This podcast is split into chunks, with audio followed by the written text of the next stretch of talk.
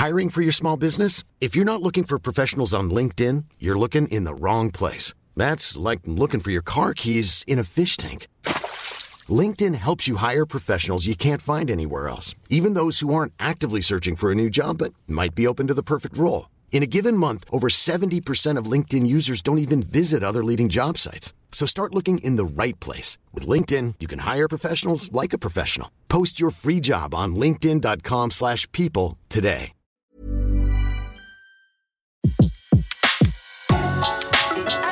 Le meilleur de séances radio est maintenant sur We Love Cinéma. Flashback sur Séance Radio. Le cinématographe permet de projeter les images sur un écran. Toute l'actu des grands classiques du cinéma. Bientôt, les films vont être sonorisés. Flashback avec Antoine Cyr et Antoine Julien. Je ne sais pas si vous vous rendez compte de l'aspect grandiose du mélange. Our first full-length motion picture feature in color opens a whole new world of thrill. Flashback sur Séance Radio. Ça, c'est le cinéma. Dans Flashback cette semaine, nous revenons sur la programmation du festival Lumière ainsi que sur les rétrospectives consacrées à Lucchino Visconti, à René Goscinny et au cinéma russe. L'événement majeur de ce mois d'octobre, c'est bien sûr le Festival Lumière qui a lieu du 14 au 22 octobre à Lyon et dans les villes alentours. C'est un événement bien sûr devenu incontournable. 150 000 spectateurs hein, sont attendus en, une semaine, 400 séances, 180 films et puis bien sûr un, un invité d'honneur, un cinéaste euh, récompensé comme chaque année. Euh, il y a eu auparavant Depardieu, Deneuve, Scorsese, Eastwood. Là, cette fois-ci, c'est Wang Kar-wai, le cinéaste chinois, qui sera euh, honoré euh, pendant cette euh, pendant cette semaine avec un hommage et puis une rétrospective intégrale de ses films.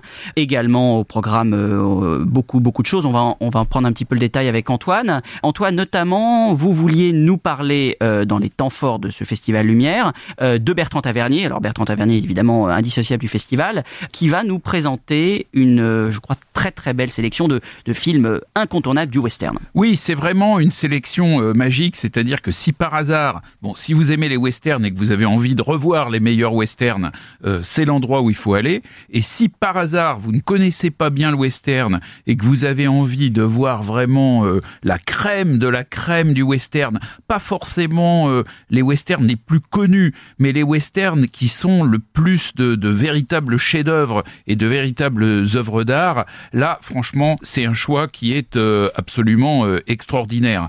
Alors, euh, vous avez par exemple euh, un film qui s'appelle L'étrange incident de William Wellman, qui est un film d'une cruauté incroyable avec Jane Darwell. Vous savez, Jane Darwell, c'est celle qui est la gentille maman de Henry Fonda euh, dans, dans Les raisins de la colère. Et là, elle est méchante, elle est stupide. Et ça contribue dans ce film où il y a aussi Henry Fonda à la magie de ce film extraordinaire. Vraiment, euh, L'étrange incident de Wellman, un film fabuleux. Il y a La poursuite infernale, qui est un des grands John Ford, euh, inspiré de cet événement mythique du, du western, puisque c'est le même événement qui a inspiré Règlement de compte euh, à, à hockey Choral. euh, choral. Vous avez La rivière rouge de, de Howard Hawks avec John Wayne et Montgomery Clift. Vous avez La flèche brisée de Delmer Daves, qui est un des premiers films où les Indiens sont gentils. C'est un film qui, qui nous apprend à aimer les peuples indiens. C'est un des films tournants dans, dans l'histoire du, du western. C'est un film de, de 1950. Vous avez La porte du diable d'Anthony Mann de 1950, qui est aussi un des pionniers euh, dans les films pro-indiens. Donc, vous voyez, c'est c'est- c'est très intéressant parce que, évidemment, dans les premiers westerns, les Indiens sont, sont toujours méchants. Mais donc, le, le fait que certains auteurs américains jettent un regard euh, critique sur le passé, c'est pas si nouveau que ça. Et dans ces deux films de, de 1950, La porte du diable et La flèche brisée, on a vraiment ça de, de manière très importante. Et puis alors, on a Le train sifflera trois fois de Fred Zinman euh, de 52, qui est quand même un, des films qui déconstruit le, mythe euh, du, héros euh, de, western, et puis qui est aussi une espèce d'allégorie à travers le, western de l'affaire du macartisme et de la liste noire. Vous avez L'Appât de, Anthony Mann, qui est un film très dur, très violent de, de 1953. Vous avez L'homme des vallées perdues de George Stevens. Alors je suis content que Tavernier ait mis L'homme des vallées perdues, parce que L'homme des vallées perdues,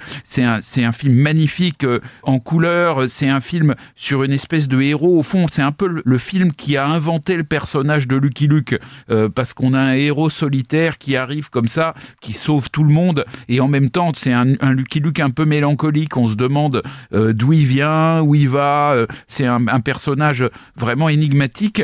Et dans la première édition de son livre sur le, cinéma américain, Tavernier était un peu critique pour ce, pour ce film. Et, en fait, quand il a réécrit la deuxième version de son livre, il a revu le film. Et là, non, il s'est dit quand même, euh, L'homme des vallées perdues, euh, Shane en anglais, c'est un film formidable.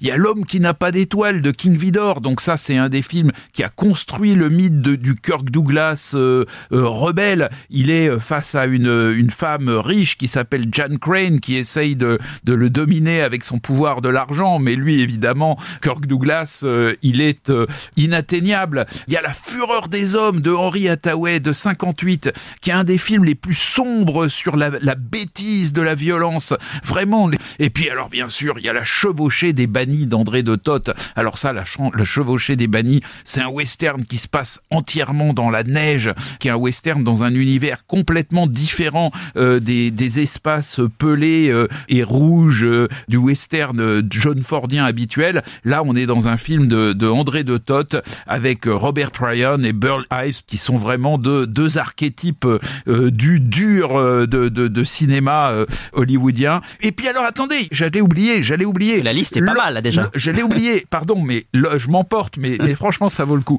J'allais oublier l'homme qui tua Liberty Valance. de John ah bah Ford vous terminez à mon avis par qui- le qui est- qui par le est- must. qui est un, un des must. Ah et oui. puis, alors, c'est un des must notamment parce que c'est au fond un des westerns qui montre les deux Amériques. Parce que l'Amérique, c'est un pays qui a été inventé par des philosophes et qui a été bâti par des bûcherons.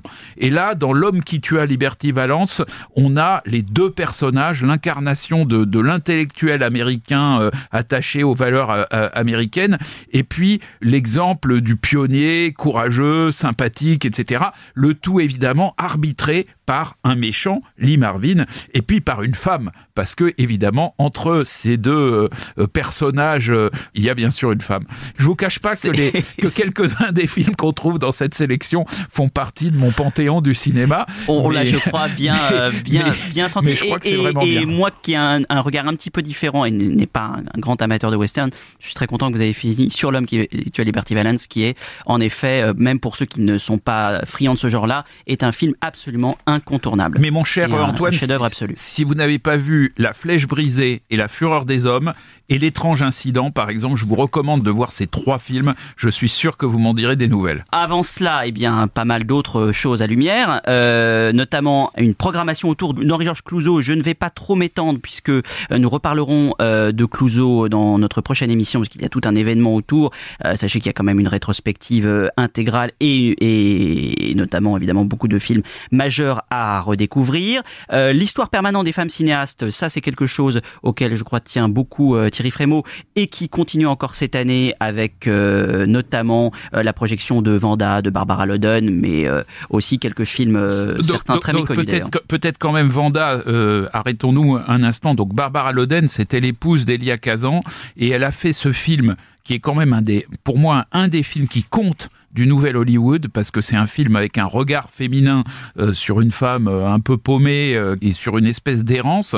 C'est très rare que le cinéma américain fasse ça. C'est très rare que le nouvel Hollywood fasse un film qui est vraiment un point de vue féminin et, et c'est un film qui, qui à l'époque est passé relativement euh, inaperçu sans doute parce qu'en fait les, les gars du nouvel Hollywood étaient assez machos et qui n'ont pas forcément euh, euh, cherché à, à- à promouvoir ce film mais, mais attention c'est c'est quand même vraiment un film marquant pour son, son, son, son, son point de vue féminin dans un mouvement de cinéma qui n'en est pas euh, euh, si euh, rempli. Mrs. Goronsky, your husband told me you deserted him and the children. What do you have to say? Nothing. Did you desert them? Listen, Judge, if he wants a divorce, just give it to him. Now, Mrs. Goronsky, you have two young children here. They'd be better off with him. What? They'd be better off with him. And you have no objections to this divorce? No, I don't have any objection to it. Dans ce festival, nos nombreux invités seront là, euh, Tilda Swinton notamment, Michael Mann qui présentera euh, une- euh, la version 4K de Hit en version restaurée inédite en France et il lui donnera une masterclass. Autre grand cinéaste américain, William Friedkin, euh, qui sera là également euh, l'auteur de French Connection et L'Ex- L'Exorciste, mais aussi euh, de Sorcerer, on revient encore à Clouseau, sera également à Lyon. Jean-François Stévenin, Anna Karina, l'égérie godardienne sera là. Guillermo del Toro, et oui, lui présentera en avant-première euh, son très attendu The Shape of the Water qui a récemment été primé à la Mostra de Venise, mais aussi euh, des instants importants sur le cinéma muet autour euh, d'Harold Lloyd, des grandes projections, on citons notamment le 1900 de Bertolucci ou le rencontre du troisième type de Spielberg, des nouvelles restaurations, des ressorties, des trésors et des curiosités, des documentaires sur le cinéma, ça aussi c'est une spécificité du festival, et puis euh, Bertrand Tavernier encore, puisque euh, le cinéaste euh, présentera de nouveaux épisodes de son fameux voyage à travers le cinéma français en exclusivité sur Grand Écran Festival Lumière, on pourra découvrir euh, de nouveaux épisodes euh, de sujets de cinéastes qui n'avaient pas traité euh, dans son documentaire. Autour des musiques de films, Giorgio Moroder également, et puis un coup de projecteur à Jean-Pierre Melville. Nous en reparlerons aussi dans l'émission puisqu'un très très beau coffret va sortir chez Studio Canal. Mais là, à l'occasion du centenaire de sa naissance, hommage en deux films avec Le Doulos et Bob le Flambeur, restaurés donc pour ceux admirateurs du cinéma noir américain. Antoine, d'autres euh, coups de cœur sur cette programmation? Pas un coup de cœur, mais un point d'interrogation quand même extrêmement euh, enthousiaste euh, et affectueux. C'est la carte blanche de Wong Kar Wai, parce que vous savez, dans un festival comme ça, quand quelqu'un a le prix Lumière, bon bah, il, il- on voit ses films, mais il y a aussi les films qu'il a envie de nous faire découvrir. Et alors là, Wong Kar Wai nous fait découvrir des films qui sont exclusivement des films euh, asiatiques. Alors il y a certains films qui sont relativement connus, comme Durian Durian, Internal Affairs, etc. Il y a des films franchement. euh, alors vous aviez l'air Antoine de connaître Crazy Kung Fu, mais moi je l'ai. Oui, oui, je- très, rigolo. Bon, bah, très rigolo. très bien, Souvenir un peu, euh, un peu ancien, mais très bon. rigolo quand même. Voilà. Sinon il y a You Are the Apples of My Eye. Donc, euh, Oui, alors là, c'est une euh, curiosité. curiosité, que- euh, que- voilà, euh, qui est sans doute à découvrir. N'est-ce mais- pas Donc c'est un film taïwanais. Euh, Il y a un film qui s'appelle Rigor Mortis, qui est un film alors là, qui n'est jamais sorti euh, en France. C'est un film de vampire chinois. Euh, Pourquoi pas Il y a un film qui s'appelle Breaking Buddies, qui est un, là aussi un film qui a très bien marché euh, en Chine.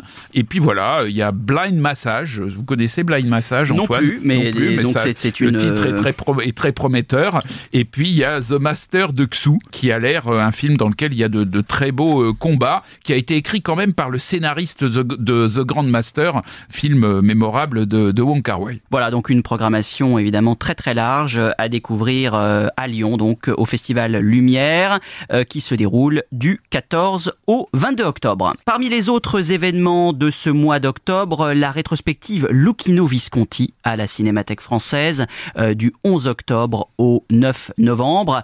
Lucchino Visconti, d'origine aristocratique, euh, débuta en tant qu'assistant de Jean Renoir, et oui en France, avant de signer euh, deux premiers films empreints du néoréalisme, Les Amants Diaboliques, d'après euh, James Cain, et La Terre Tremble.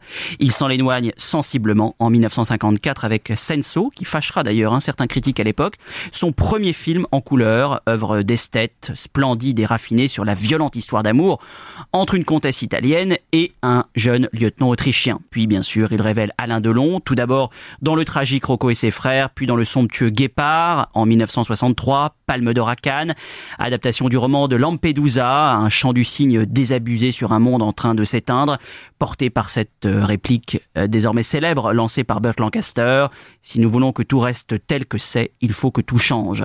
Puis Visconti plonge dans l'histoire de l'Allemagne en racontant la destinée terrible d'une famille au moment de l'avènement du nazisme dans les damnés en 1969, puis quelques années plus tard, l'ascension et la déchéance de Louis de Bavière dans Ludwig ou le crépuscule des dieux, qui révèle là aussi un acteur devenu indissociable de son œuvre. Je veux bien sûr parler du fascinant Helmut Berger. Suivront dans les années 70 deux derniers films, empreints de solitude, violence et passion, et L'innocent avant la mort du cinéaste en 1976. Mais son film le plus crépusculaire et le plus beau, selon moi, demeure à tout jamais Mort à Venise, sublime réminiscence proustienne au, cœur de la cité des Doges, filmé comme une ville fantomatique et pourrissante, enveloppée par la musique inoubliable de Gustave Mahler. We once had one of those in my father's house. The aperture through which the sound runs is so tiny that at first it seems as if the level in the upper glass never changes. It appears that the sand runs out only at the end. And until it does, it's not worth thinking about uh, to the last moment.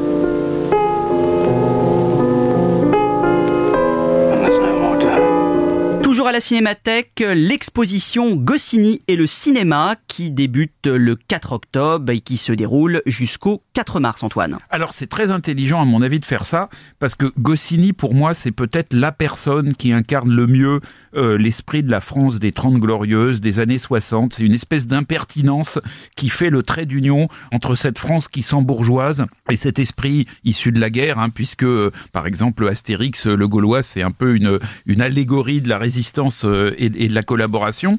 Et alors ce qui est assez intéressant c'est qu'évidemment il y a des films écrits par Goscinny qui sont euh, inspirés de son univers de bande dessinée, notamment évidemment des, des Astérix euh, et des Lucky Luke. Alors déjà, ce qui est intéressant, c'est que le cinéma est un trait d'union entre Tintin et Astérix, parce que figurez-vous que Goscinny avait été sollicité pour écrire des gags dans Tintin et les Oranges Bleues.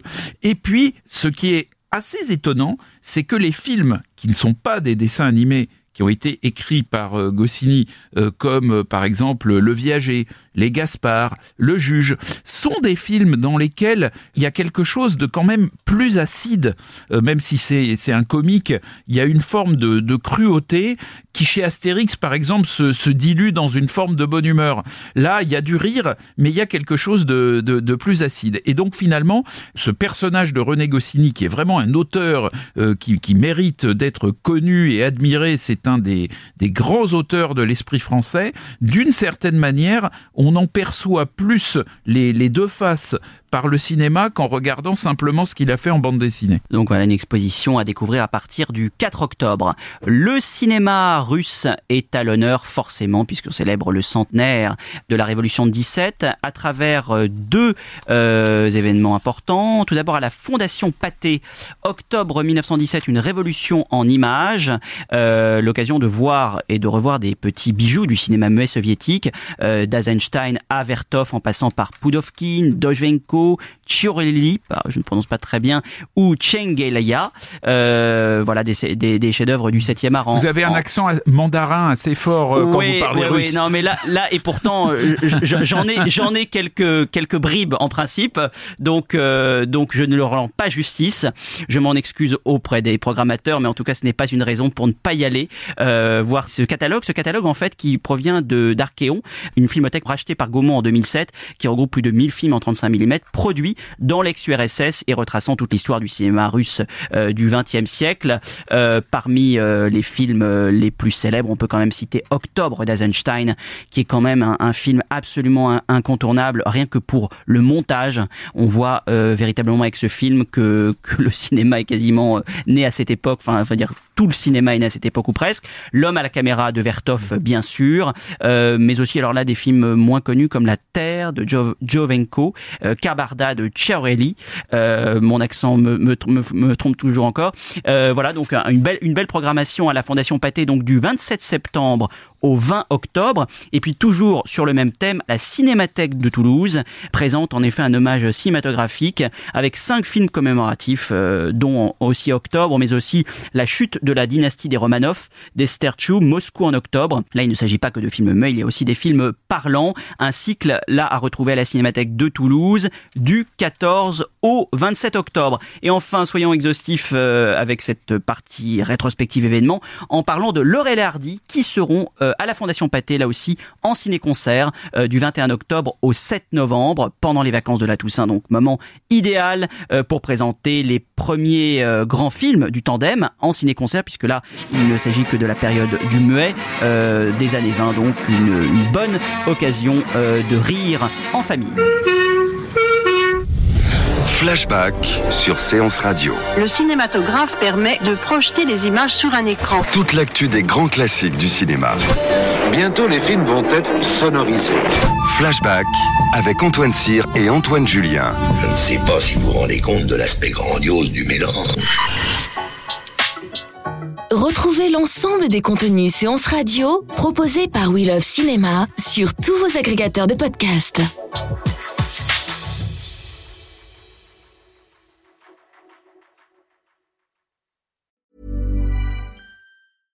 Mom deserves the best, and there's no better place to shop for Mother's Day than Whole Foods Market. They're your destination for unbeatable savings, from premium gifts to show-stopping flowers and irresistible desserts. Start by saving 33% with Prime on all body care and candles. Then get a 15-stem bunch of tulips for just $9.99 each with Prime. Round out Mom's menu with festive rosé, irresistible berry chantilly cake, and more special treats. Come celebrate Mother's Day at Whole Foods Market.